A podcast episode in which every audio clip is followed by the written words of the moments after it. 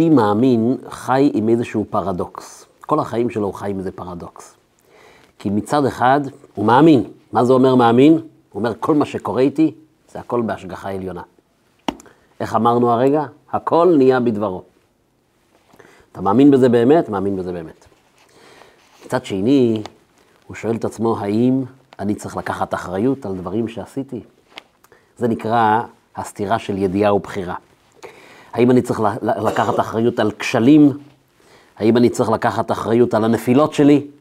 כי אם אתה אומר שהכל מושגח, אז נו, אז הסיטואציה שנקלעתי אליה, היא גם כן חלק מההשגחה העליונה.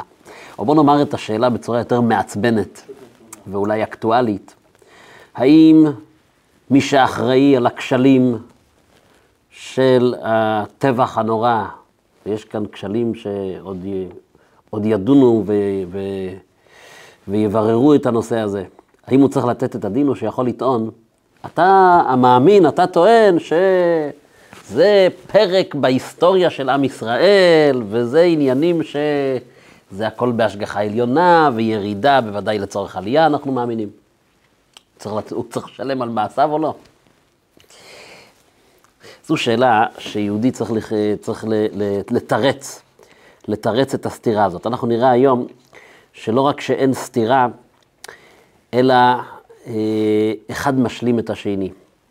בשאלה הגדולה של ידיעה מול בחירה, שהקדוש ברוך הוא מנהל את העולם. ומה שקורה זה חלק מאיזו תוכנית מאוד גדולה. ואתה איזשהו חלק של פאזל קטן בתוך התוכנית הזאת. ומצד שני, אתה גם צריך לקחת אחריות על המעשים שלך. ויש שכר ויש עונש, ואדם צריך להתחרט. ואיך הדברים הללו, נדבר היום צד אחד של הפתרון של הדבר הזה. אבל אני כן רוצה עוד פעם לחבר את זה לימים שאנחנו עוברים. עברנו שוב פעם שבוע קשה ביותר. אני חושב שאתמול, רק אתמול אני חושב, או שבעה או שמונה, שנפלו במלחמה. וזה לא נגמר. המספרים אה, כבר, אני חושב, יותר מ-140 מתחילת הלחימה שנפלו, השם ייקום דמם. אז אנחנו עוברים, אה, זמנים קשים עוברים על עם ישראל. ואיך אה, רגילים לשמוע, המשפט הוא, אנחנו מתעוררים מהקונספציה. אני אומר את זה, ב, אני אומר את זה בלשון אחרת, במילים אחרות. הבנו שהאמת היא שהקיום של עם ישראל זה ככבשה בין 70 זאבים. ואם חשבנו שהזאבים הם כבר לא כל כך זאבים, אז התבדינו בשמחת תורה, שמיני עצרת, והבנו שהזאבים הם זאבים, ואם חשבנו שהכבשה היא כבר לא כבשה, התברר שהכבשה היא כבשה. וחז"ל אומרים שגדול הרועה ששומר עליהם. זאת אומרת, שהתעוררנו בבוקר חדש שהבנו שאנחנו צריכים להתנתק מכל עבודת האלילים. אין, אין לנו על מי להישען ואין לנו על מי לסמוך, וזה, וזה תיקון אחד. ובמקביל, נעשו כאן פשעים ונעשו כאן כשלים גדולים, ובוודאי שמישהו יצטרך לשלם מחירים גדולים. הרבי, הרבי מלובביץ', זכר צדיק לברכה, כשהוא דיבר בכאב לב, שלא יודע אם יש נושא שהוא דיבר עליו בכזה כאב לב, שאתה היית פשוט מפחד על הבריאות שלו, על הנושא הזה, שמי ש, מי שייתן, מי שייתן אה, שטחי אדמה, ובטח מי שנותן נשקים למרים שבאויבים שלנו, זה יהיה, המחירים יהיו שיהיה טילים על ירושלים, ויהיה טילים על תל אביב, וכולם לגלגו ואמרו, מה הוא. היהודי מברוקלין מספר לנו על טילים לתל אביב, איזה ש... איזה... אז מישהו, מישהו יצטרך לתת חשבון, ודין וחשבון, ודאי. עכשיו, יש כאן, יש כאן כל הזמן שני ערוצים שיהודי מדבר, והם נראים כסותרים, והאמת היא ש, שבכלל לא. האמת היא שהם ערוצים מקבילים. מצד אחד, אמונה גדולה, שכל מה שעובר עלינו גם עכשיו, זה פרק בהיסטוריה של עם ישראל. אנחנו נמצאים ב, בעוד ירידה גדולה, וזה שמט לנו את הקרקע מתחת הרגליים. אנחנו מחפשים איך להיאחז באמונה שכמו תמיד, אחרי הירידה הגדולה מגיעה גם כן עלייה גדולה. בערוץ מקביל, אנחנו עסוקים בחשבון נפש ובאחריות אישית. ו... ושני הערוצים האלה הם, הם, הם עובדים ביחד, הם עובדים ביחד. אז אנחנו עוסקים בנקודה מאוד עדינה, מאוד חמקמקה, של, מהיסודות של האמונה של, של העם שלנו, ונתבונן בדמותו של יוסף, דמותו המקראית. יוסף תופס, הסיפור שלו חצי מספר בראשית, ולא סתם. כי העיסוק בדמותו בא ללמד אותנו היום בתשפ"ד, 2024 תכף, בא ללמד אותנו איזשהו שיעור לחיים ומסר מאוד יסודי לחיים שלנו. איך לשלב את האמונה הגדולה שהייתה ליוסף, תכף נראה, לא רק אמונה, אלא ביטחון גמור בקדוש ברוך הוא, איך לשלב את זה עם היהודי שאין יותר ממנו אדם שהיה עם רגליים על הקרקע. הוא לא רק היה שר הכלכלה של מצרים, הוא ישב על הכיסא, הוא היה השליט, ועל פיו יישק דבר. לא היה לנו בהיסטוריה של העם שלנו אדם שהגיע למעמד כזה, שהוא השליט של המעצמה הגדולה. לא היה להרים רגל. כן. מספרים, מספרים בדיח, בדיחה על השאיפות של האימא היהודייה בארצות הברית, היידיש מאמה, שאומר סוף סוף לראשונה בהיסטוריה נבחר נשיא לארצות הברית יהודי. והגיע טקס ההשבעה, יהדות ארצות הברית, כולם באו לוושינגטון להיות... אה, ויוצא יהודי, ג'וסף, יוצא, הוא הנשיא של ארה"ב הנבחר, יהודי לראשונה, איזה גאווה והכל.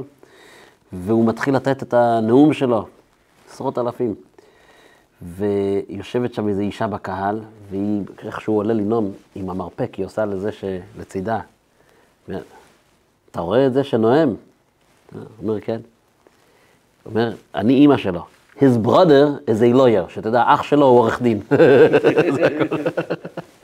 יש לו אח אחד עורך דין ואח אחד דוקטור, שאתה יודע, אל תזלזל בנואם. טוב, חוזרים ליוסף. בסיפור יוסף עם אחיו, מי שירצה לתת כותרת לדמות הזאת שנקראת יוסף, הכותרת תהיה אלוקים שלחני. שימו לב, במקור ראשון, מי שצופה בנו בסרטון בבית, בתגובות למטה יש גם כן אה, קישור לדף המקורות שאנחנו קוראים כאן. אז במקור הראשון, אני חושב שאפשר לספור כאן לפחות אה, אה, שלוש או ארבע פעמים את המילה שליחות. כן, אחרי הגילוי הגדול, שיוסף אומר לאחיו, גשו נא אליי ויגשו, והוא אומר להם, אני יוסף אחיכם.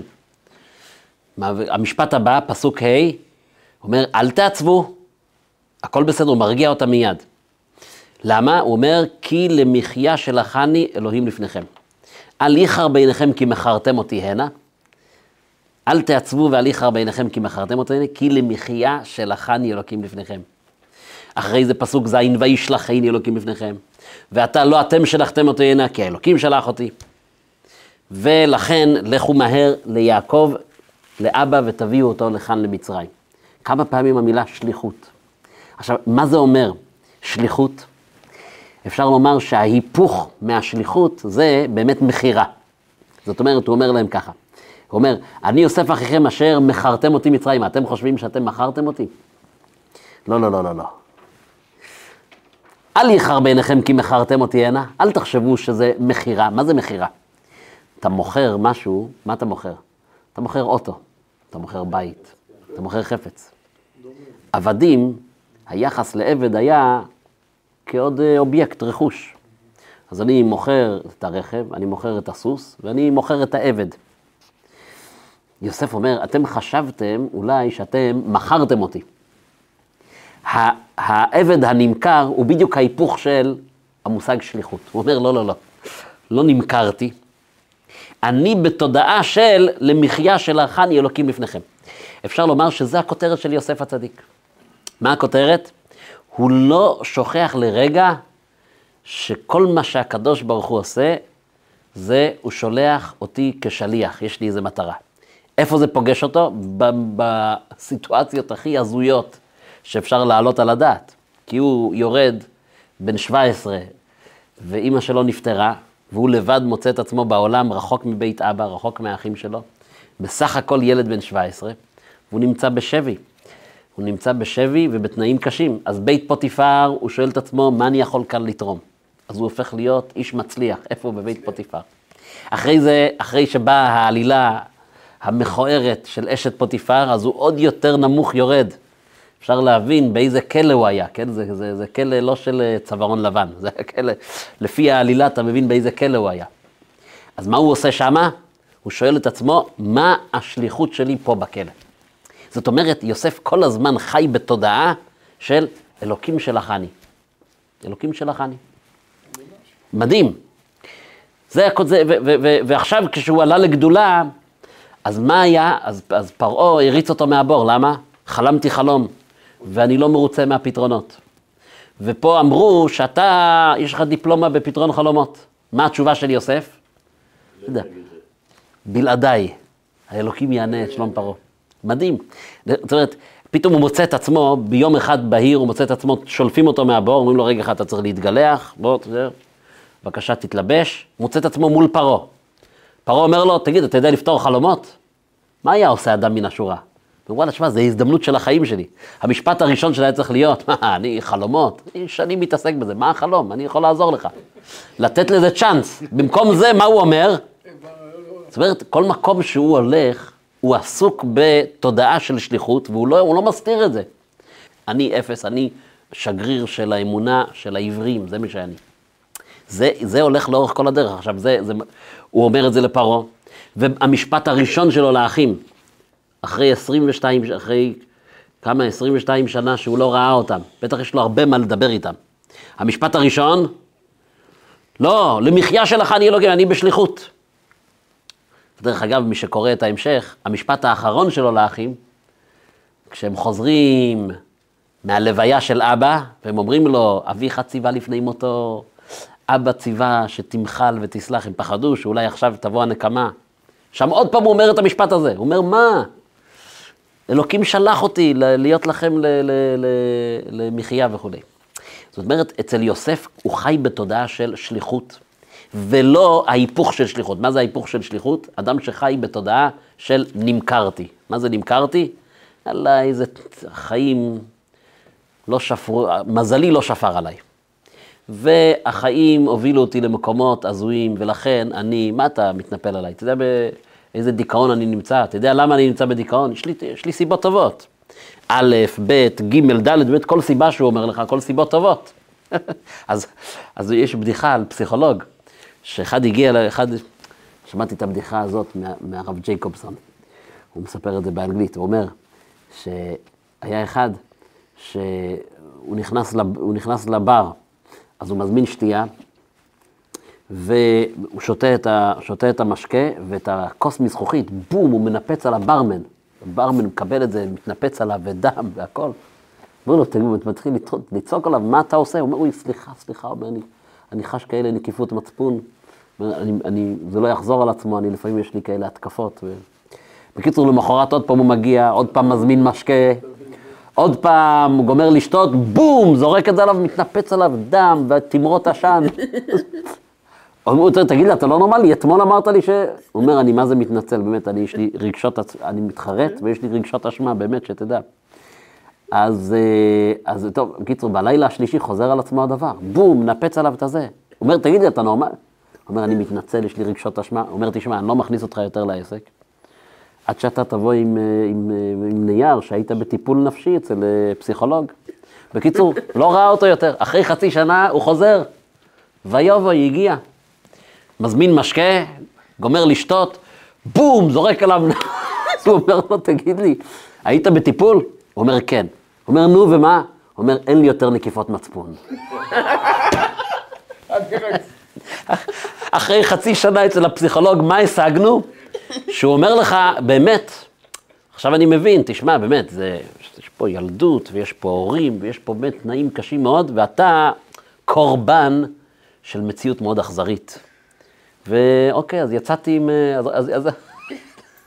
יוסף, יש לו את כל הסיבות הכי טובות בעולם לומר, מה אתה אומר, תגידו, אה, פלא שאני בדיכאון ושאני, העיניים שלי כבויות, פלא הדבר, תראו, ילד בן 17 לבד.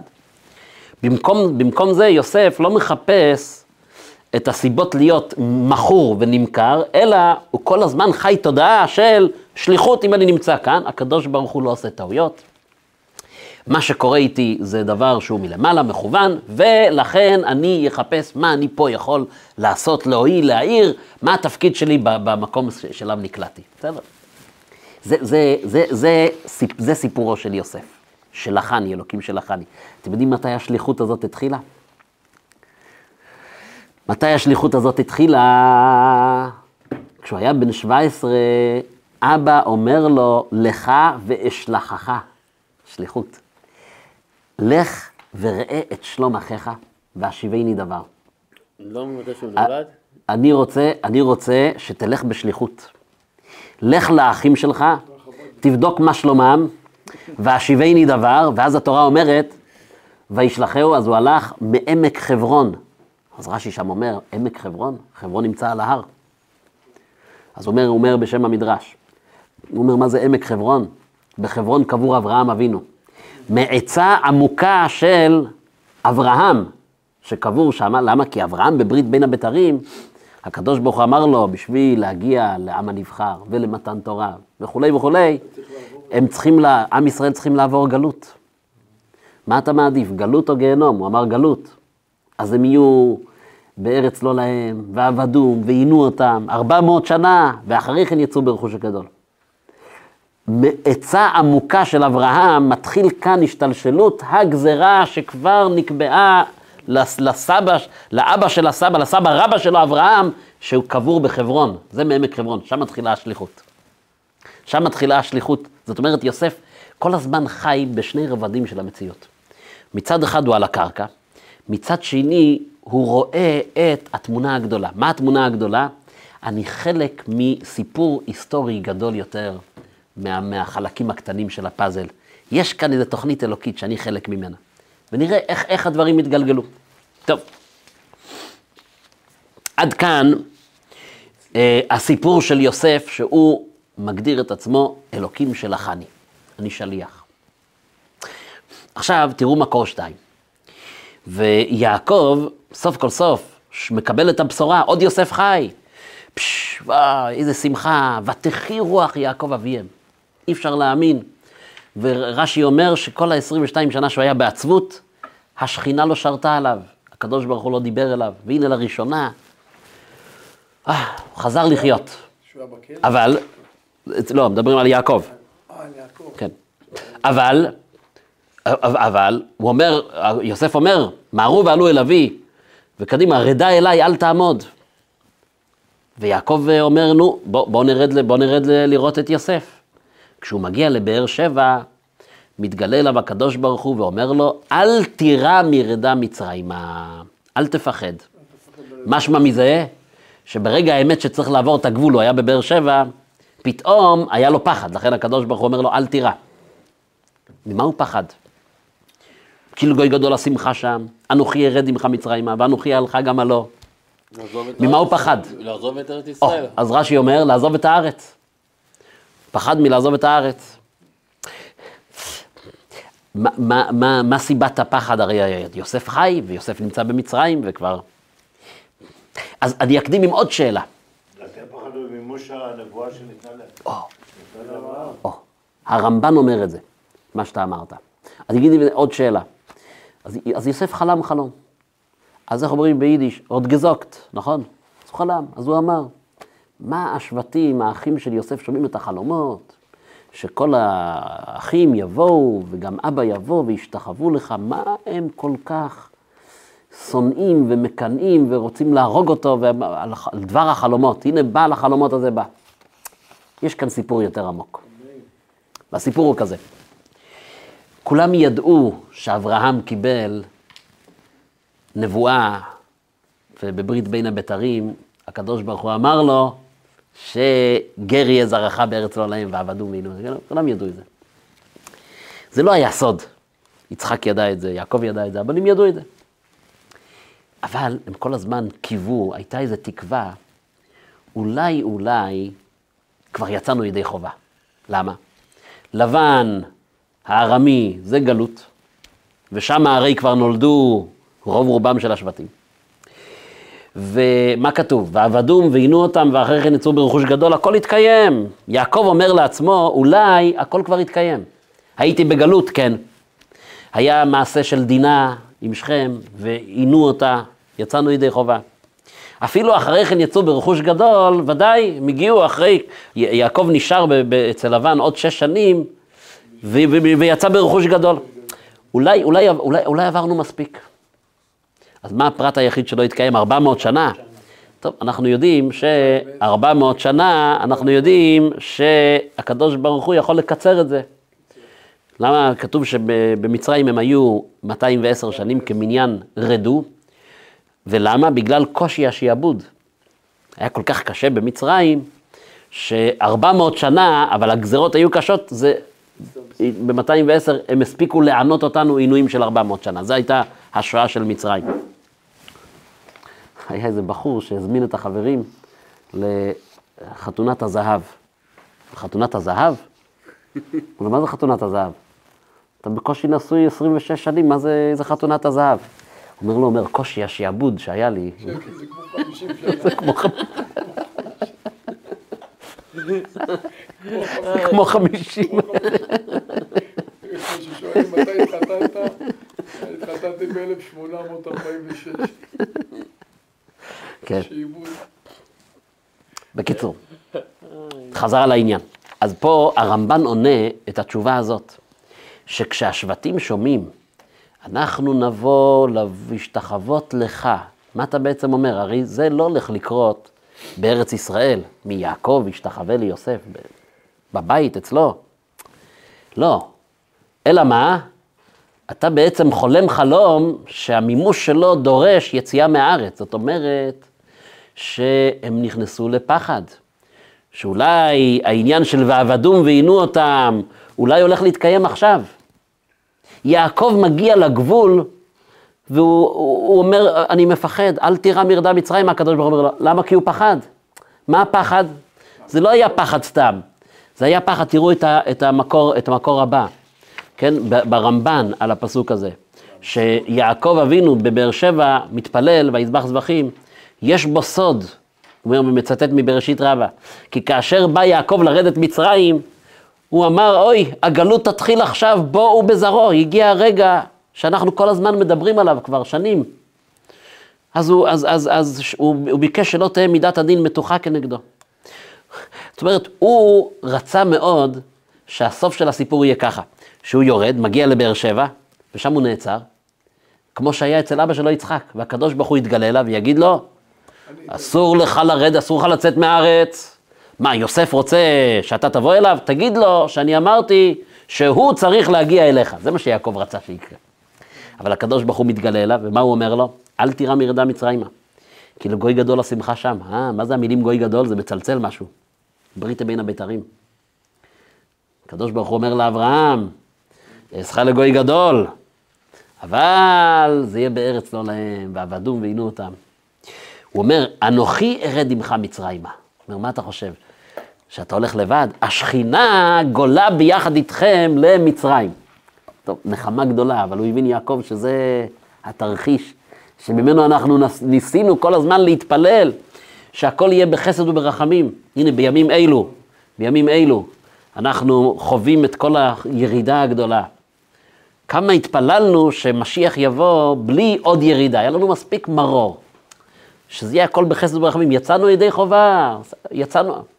ככה יעקב והשבטים מתפללים שלא נגיע למצב של ועבדום ועינו אותם. אבל הנה, זה פוגש אותם. אותו דבר רמב"ן אה, רבינו משה בן נחמן על החלומות, שהוא אומר ש, ש, שזה מה, ש, מה שהיה, שהשבטים הבינו שכדי שיתממש החלום, זה צריך להיות בחוץ לארץ. טוב, אז אם הבנו את הנקודה הזאת, השכינה הייתה גם מחוץ לה. אז, אז זאת אומרת, אז יעקב מפחד מה, מהתרחיש הזה של הירידה. אבל יוסף, יוסף רואה כל הזמן את המציאות יותר לעומק. יש ביטוי של חז"ל, שיעקב ביקש לשבת בשלווה, קפץ עליו רוגזו של יוסף. זאת אומרת, עד, ש, עד שסוף כל סוף הסתדר, חזר מלבן, ועשיו, הכל הסתדר, והנה הוא נמצא עם המשפחה והכל, רצה לשבת בשלווה, ובום, הסיפור פרשייה של יוסף. העומק של המשפט הזה הוא, ביקש יעקב לשבת בשלווה, הוא חשב שהנה, זהו זה, עבדום והנה אותה מתקיים. אני עכשיו, מכאן ואילך, אנחנו רק מתחילים להת, להתפתח ולנטוע שורשים פה בארץ הקודש, הגעתי לנחלה והכל. ביקש לשבת בשלווה. לא, לא, לא, זה לא, זה עוד לא. זה עוד לא, צריך עוד ירידה אחת לפני, ירידה למצרים. על זה, על זה אברהם התנבא.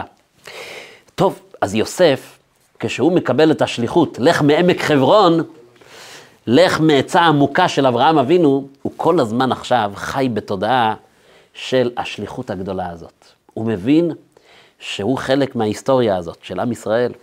הוא מבין מעמק חברון, הוא רואה את המציאות יותר לעומק, הוא, הוא רואה מה, לאן זה הולך. והוא מחכה מתי יתקיימו החלומות. יש לפי אחד הפירושים, כולם שואלים, איך זה שיוסף השליט העליון של מצרים, ואיך הוא לא שולח איזה פרש אחד עם מברק להגיד לאבא שלו. כן, לרכוב, לרכ- לרכ- לרכוב עם גמל, לשלוח איזה רץ. אז טוב, אתה עסוק בענייני ניהול הכ- הכלכלה של מצרים והממלכה, ולא נותנים לך להשתחרר, תשלח שליח עם מברק ו-SMS קטן, SMS קטן, ואומר, אבא, אני חי, הכל בסדר? כן. כמה הורים של, השם ישמור, של החטופים, כמה הם היו משוועים לקבל אות חיים, כן, אות חיים. אז, מה, אז יוסף, לא, יוסף לא מוכן לתת את האות חיים הזה?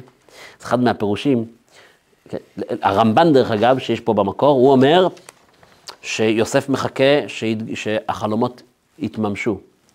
והוא מבין שאם הוא ייזום קשר עם אבא, החלומות לא יכולים כבר להתממש ככתבם. כי יש חלום ראשון שהם משתחווים בלי אבא, וזה מה שקרה באמת. השיבולים, השיבולים זה בלי אבא, זה- רק האחים, זה מה שהיה, הם ירדו בהתחלה בלי אבא. ורק בחלום השני, אז גם יעקב, אז הוא אומר, אני לא יכול לשבש פה את התוכנית של החלומות, ככה הרמב"ן מפרש. כן. כן, אבל יש, יש, יש פירוש יפה שאומר שיוסף קיבל שליחות מאבא. לך, לך, השיבני דבר. אתה שומע? יש לך שליחות. מעמק חברון, והשיבני דבר. יוסף בינתיים אין לו מה להשיב. מה, מה אני אגיד לאבא? מה, מה אני אכתוב לו במברק? אין לי עדיין, השליחות עוד לא קוימה. לצאת מעמק חברון, לראות איך אנחנו עכשיו מתקדמים לשלב הבא בהיסטוריה של עם ישראל. אני עדיין באמצע הסיפור, מה, אני, אני, אני עוד לא יודע בדיוק איך זה קורה הדבר הזה. אז אין, אין לי, מה- לי דבר? אין לי עדיין, השליחות עוד לא תמה. ביום שהוא הרגיש שהנה, עכשיו אני רואה איך שהכל מסתדר, ובאמת 70 נפש באים למצרים עכשיו. אז הוא אמר, או, אז עכשיו מהרו אל אבי. הוא חיכה שיהיה לו את הדבר להשיב לאבא, הנה, השליחות שלך התבצעה. טוב. אז אם כך, יוסף הוא צדיק והוא תמים, והוא כל הזמן אומר, הקדוש ברוך הוא שלח אותי, וזה הכל חלק מסיפור היסטורי גדול. קצת נאיבי, לא? קצת נאיבי? לא. יוסף מצד שני הוא מאוד מחובר למציאות, עד כדי כך שבלי להיכנס עכשיו לכל, לכל הפרטים, אבל מי שקורא את הסיפור, הרי יוסף היטל באחים שלו, התעלל בהם, ושם אותם בכלא שלושה ימים, ושמעון נשאר, ואחרי זה כל העלילה והכסף שלהם בתוך השקים, ואחרי זה את הגביע בתור... מי, ש... מי שיקרא עכשיו את הסיפור, זה סיפור, סיפור פלא. ואתה אומר, רגע, איפה טוב הלב של יוסף? מה הסיפור כאן? יש בספר התניא, ש- כשהוא, כשהוא מתאר, הגיבור של ספר התניא של רבי שליאור זלמן, זה הבינוני. הבינוני של התניא, זה הגיבור. שהוא אומר, מיליאדי, כן. הוא אומר, הוא אומר שהבינוני הוא אחד כזה שבפנימיות שלו הוא דומה לרשע כי יש לו מאבקים פנימיים, אבל כלפי חוץ הוא דומה לצדיק. למה? כי הוא בשליטה עצמית גמורה. גם על המעשים שלו הוא בשליטה, גם על הדיבורים ואפילו על המחשבות. אז הוא, אז הוא נותן דוגמה, הוא אומר שכשאדם נכנסת לו מחשבה של שנאה, טנאה, של, של, של תחרות, של קנאה, של כעס על, על החבר שלו, אז הוא צריך מיד להיזכר מה עשה יוסף עם האחים שלו. גמל להם טובה, על, על, על, למרות שהם עשו לו כאלה צרות. אה, אבל אתה שואל, רגע אחד, איך אומר בעל התניא שצריך ללמוד מיוסף? הרי יוסף, גמל להם טובות זה רק בסוף הסיפור, אבל כמה, איזה סבל הוא גרם להם? אבל התשובה היא שיוסף היה מונח על הקרקע, רגליים על הקרקע מאוד, והוא אומר לעצמו, האחים שמכרו אותי, הם צריכים לתת את הדין, ואני, יש לי הזדמנות להביא אותם לידי תשובה גמורה. הרמב"ם, רבי משה בן, בן מימון, הפוסק הגדול, הוא אומר, מה זה התשובה הכי גדולה? יש תשובה של חרטה. אתה מתחרט, אומר, מה שעשיתי זה היה טעות, והוא באמת מתכוון לזה ותשובתו מתקבלת. אבל יש תשובה יותר מעולה. מהי התשובה היותר מעולה? שהזדמנה לו עוד פעם הזדמנות לעשות את אותה עבירה בדיוק. והפעם הוא בחר בהפך הגמור. הוא עשה את ההפך. הוא אומר, זה התשובה הכי מעולה. הלשון של הרמב"ם, שאדם שהיה עם אישה שאסור לו להיות איתה, ויש לו עכשיו עוד הזדמנות, למה? הוא עדיין בכוחו, ואף אחד לא רואה, ואותה אישה, והוא אומר, והפעם אני בוחר הפוך. הוא אומר, זו תשובה שהיא לא תשובה רק של מחשבות וכוונות, אלא תשובה של מעשים. אומר יוסף, אומר, יוסף היה לו קשה. הוא היה מעדיף ברגע שהוא מזהה את האחים שלו, להתנפל עליהם, לומר פה הוא. כי יוסף היה צדיק, ולא היה לו שום טינה ולא כעס ושום דבר. אבל יש לי הזדמנות להביא אותם לתשובה הכי עמוקה שיש. איך? הוא מסובב, מסובב, מסובב, מסובב, מסובב את כל הסיטואציה באופן כזה שהוא הביא אותם בסוף לאותה סיטואציה שהם עמדו לפני 20 שנה. עוד פעם, הילד שהאב- שהאבא הכי אוהב, בנימין, שהוא אח שלו, הוא גם נולד מרחל, עוד פעם נמצא בצרה גדולה, והם עוד פעם יכולים לעשות את הבחירה בדיוק כמו לפני 20 שנה, לחזור לאבא עם בו במייסס. טרוף טורף, האיש המצרי לקח אותו, יכולים לעשות את הבחירה הזאת. ומה הם בוחרים? יהודה שמייצג את כל האחים קם ואומר, אני נכנס לכלא במקומו, והעיקר שהוא יצא. באותו. באותו רגע, באותו רגע, שימו לב, באות- כשהגענו לתרחיש הזה, לא יכול יוסף להתאפק, תצאו, פתאום הוא חושף את עצמו. מה קרה?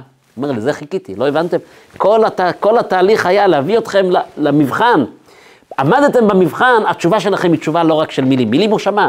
הם אמרו, הם אמרו, הוא שמע אותם, אומר, איי, זה מגיע לנו, שלא שמענו את הזעקות של אחינו. כש... זה הכל טוב, מילים זה טוב, כוונות זה טוב, אבל מעשים זה הכי טוב.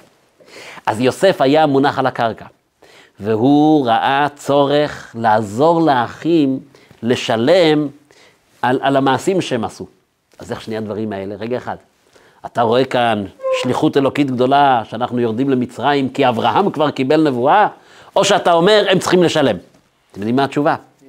איך מסתדרים עם הפרדוקס הזה? התשובה היא כזאת. אם האחים לא היו מוכרים את יוסף, והיו עומדים בניסיון הזה ולא עושים לו רעה, אז הקדוש ברוך הוא היה מצליח בדרך אחרת לגלגל אותנו למצרים. במילים אחרות, הבחירה שאתה עושה, היא בחירה שאתה צריך להיענש עליה. ומה התוצאה, התוצאה אנחנו מאמינים שהיא תוצאה שהייתה אמורה להיות בכל מקרה ובכל סיטואציה. כן, זה דבר שאנחנו צריכים להזכיר לעצמנו. קודם כל, בואו נדבר על חיי האומה, ואחרי זה נדבר מה מוסר השכל לחיים שלי. הנה אנחנו עוד פעם חווים סיפור של ירידה. וכמה אנחנו קיווינו והתפללנו שהכל יהיה בחסד וברחמים, כמו יעקב. זה גם שיעור, אנחנו גם צריכים ללמוד מיעקב. כמו שאנחנו נקרא במקור האחרון. גם יעקב צודק, יעקב אומר, הלוואי שכבר יצאנו ידי חובה. צריך להתפלל לקדוש ברוך הוא ולומר, אנחנו לא, לא, לא רוצים, עד מתי? אנחנו לא, לא צריכים להצדיק את הדין עלינו. אנחנו צריכים, כמו יעקב, להגיד, אנחנו לא מעוניינים ב... אבל אם כבר אנחנו רואים שהמציאות היא שאנחנו חווים כאן עוד פעם ירידה כזו, אז צריכים מיד לזכור שאנחנו יהודים מאמינים. והירידה הזו היא חלק מתוכנית גדולה, שהיא הכנה לדבר מאוד גדול. וככל שהירידה היא יותר קשה, ועכשיו הירידה היא באמת מאוד מאוד מאוד גדולה. למה? כי אנחנו נמצאים בתוך ארץ ישראל, וחשבנו שזה כבר מאחרינו. ואנחנו הילדים של חורף 73, ומי האמין שבמקום עלה של זית, הילדים יצטרכו להילחם פנים אל פנים עם... אה, אה, כאילו שאנחנו, כאילו שלא עברו מאז 50 שנה. לא יאמן. אז יש... אז זה מצד אחד. אבל היהודי המאמין, הוא יודע שאין אין טעויות. הקדוש ברוך הוא, יש דבר אחד שהוא לא עושה, וזה טעויות. הוא לא טועה.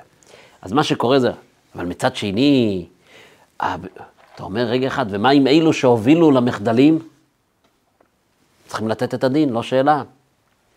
הקורבנות והנופלים, על הידיים שלהם צריכים לתת את הדין, צריכים לעשות תשובה, ואני לא יודע איזה תשובה אפשר לעשות. ודאי. אז איך זה מסתדר? אז התשובה היא שכשהקדוש ברוך הוא היה רוצה להביא את הירידה הזאת, שבוודאי הייתה קורית, זה יכל לקרות גם כן באופן אחר לפני ביאת משיח. זה שזה קרה בבחירתם של פלוני אלמוני וכולו וכולו וכולו, זה בחירה חופשית שלהם. שלא שמעו בעצת החכמים ובעצת התורה. אותו דבר זה בחיים שלנו האישיים. אנחנו צריכים לזכור שכל מה שאנחנו עוברים זה הכל שליחות. קדוש ברוך הוא, צריכים לחיות תודעה של שליחות. ו- ו- וכשאני כבר נמצא בסיטואציה שאולי בבחירה שלי, אני באמת עשיתי טעות. ובגלל שעשיתי טעות, אני מוצא את עצמי במקום מאוד נמוך. אז אני צריך לדעת ככה, זה שאני עכשיו במקום נמוך, זה בשביל שיש לי כאן איזו שליחות, וזה דבר שאני צריך לעבור בחיים, זה בשביל שאני אצמח מזה, אין ספק, אין ספק שהמקום ההוא שאני ירדתי אליו, זה בשביל אחרי זה לצמוח מזה, בשביל שאחרי שירדו למצרים, יהיה אחרי זה מתן תורה. ואחרי שמחת תורה, תשפ"ד, יהיה ביאת משיח צדקנו, זה אחרי אלפיים שנות גלות. אין ספק. אז גם בחיים שלי הפרטיים, ירידה זה לצורך עלייה. איי, ומה עם המעשה שעשיתי שהוביל אותי? או, על הבחירה הזאת אתה צריך לשלם. ואתה צריך להתחרט, ואתה צריך לעשות תשובה. אז רגע, אבל, אבל אתה אומר שזה חלק מהתסריט של החיים שלי. נו, אם לא הבחירה שלך, היה יכול לקרות הירידה הזאת מכיוון אחר, שזה לא באשמתך. אז על זה אתה צריך לשלם ועל זה אתה צריך לתת את הדין. וכך הדברים הם שני ערוצים שהם דווקא מקבילים אחד לשני. אז אנחנו עכשיו לפני גאולה. אז אנחנו עכשיו לפני גאולה שלמה, בעזרת השם. שמכאן ואילך הקדוש ברוך הוא יעזור, ירידות היה לנו מספיק, ואין לנו, סיבה לתרץ אותו. אנחנו צריכים כמו יעקב אבינו, לומר, כמו שכתוב כאן בליקוטי שיחות, שיעור שמסר הרבי מלובביץ', שהוא אמר, התחושה של יעקב אבינו, שמה, שאני אני, אני לא רוצה אבל לרדת למצרים, אני יודע, יוסף שם, אבל אני מבין שעכשיו זה התוכנית, אני לא רוצה. הוא אומר, זה משהו שגם צריך ללמוד ממנו. שכשיעקב יורד למצרים הוא מצטער על זה, על אחת כמה וכמה שצריך אדם להצטער על הגלות בזמננו, אחרי כל הצרות שעברו על כלל ישראל, צריכים להצטער. והוא אומר, דווקא הצער הזה, היא הכלי שאנחנו יכולים לצעוק ולדרוש מהקדוש ברוך הוא, שעד מתי, ש- ש- שכבר יגיע להמשך של הפסוק, אנוכי ארד עמך מצרימה, אבל אנוכי אעלך גם עלו. כן תהיה לנו בעזרת השם שמכאן ואילך הכל יתהפך לטובה ולברכה ונשמע על ניסים גלויים וישועות גדולות, לחיים לחיים.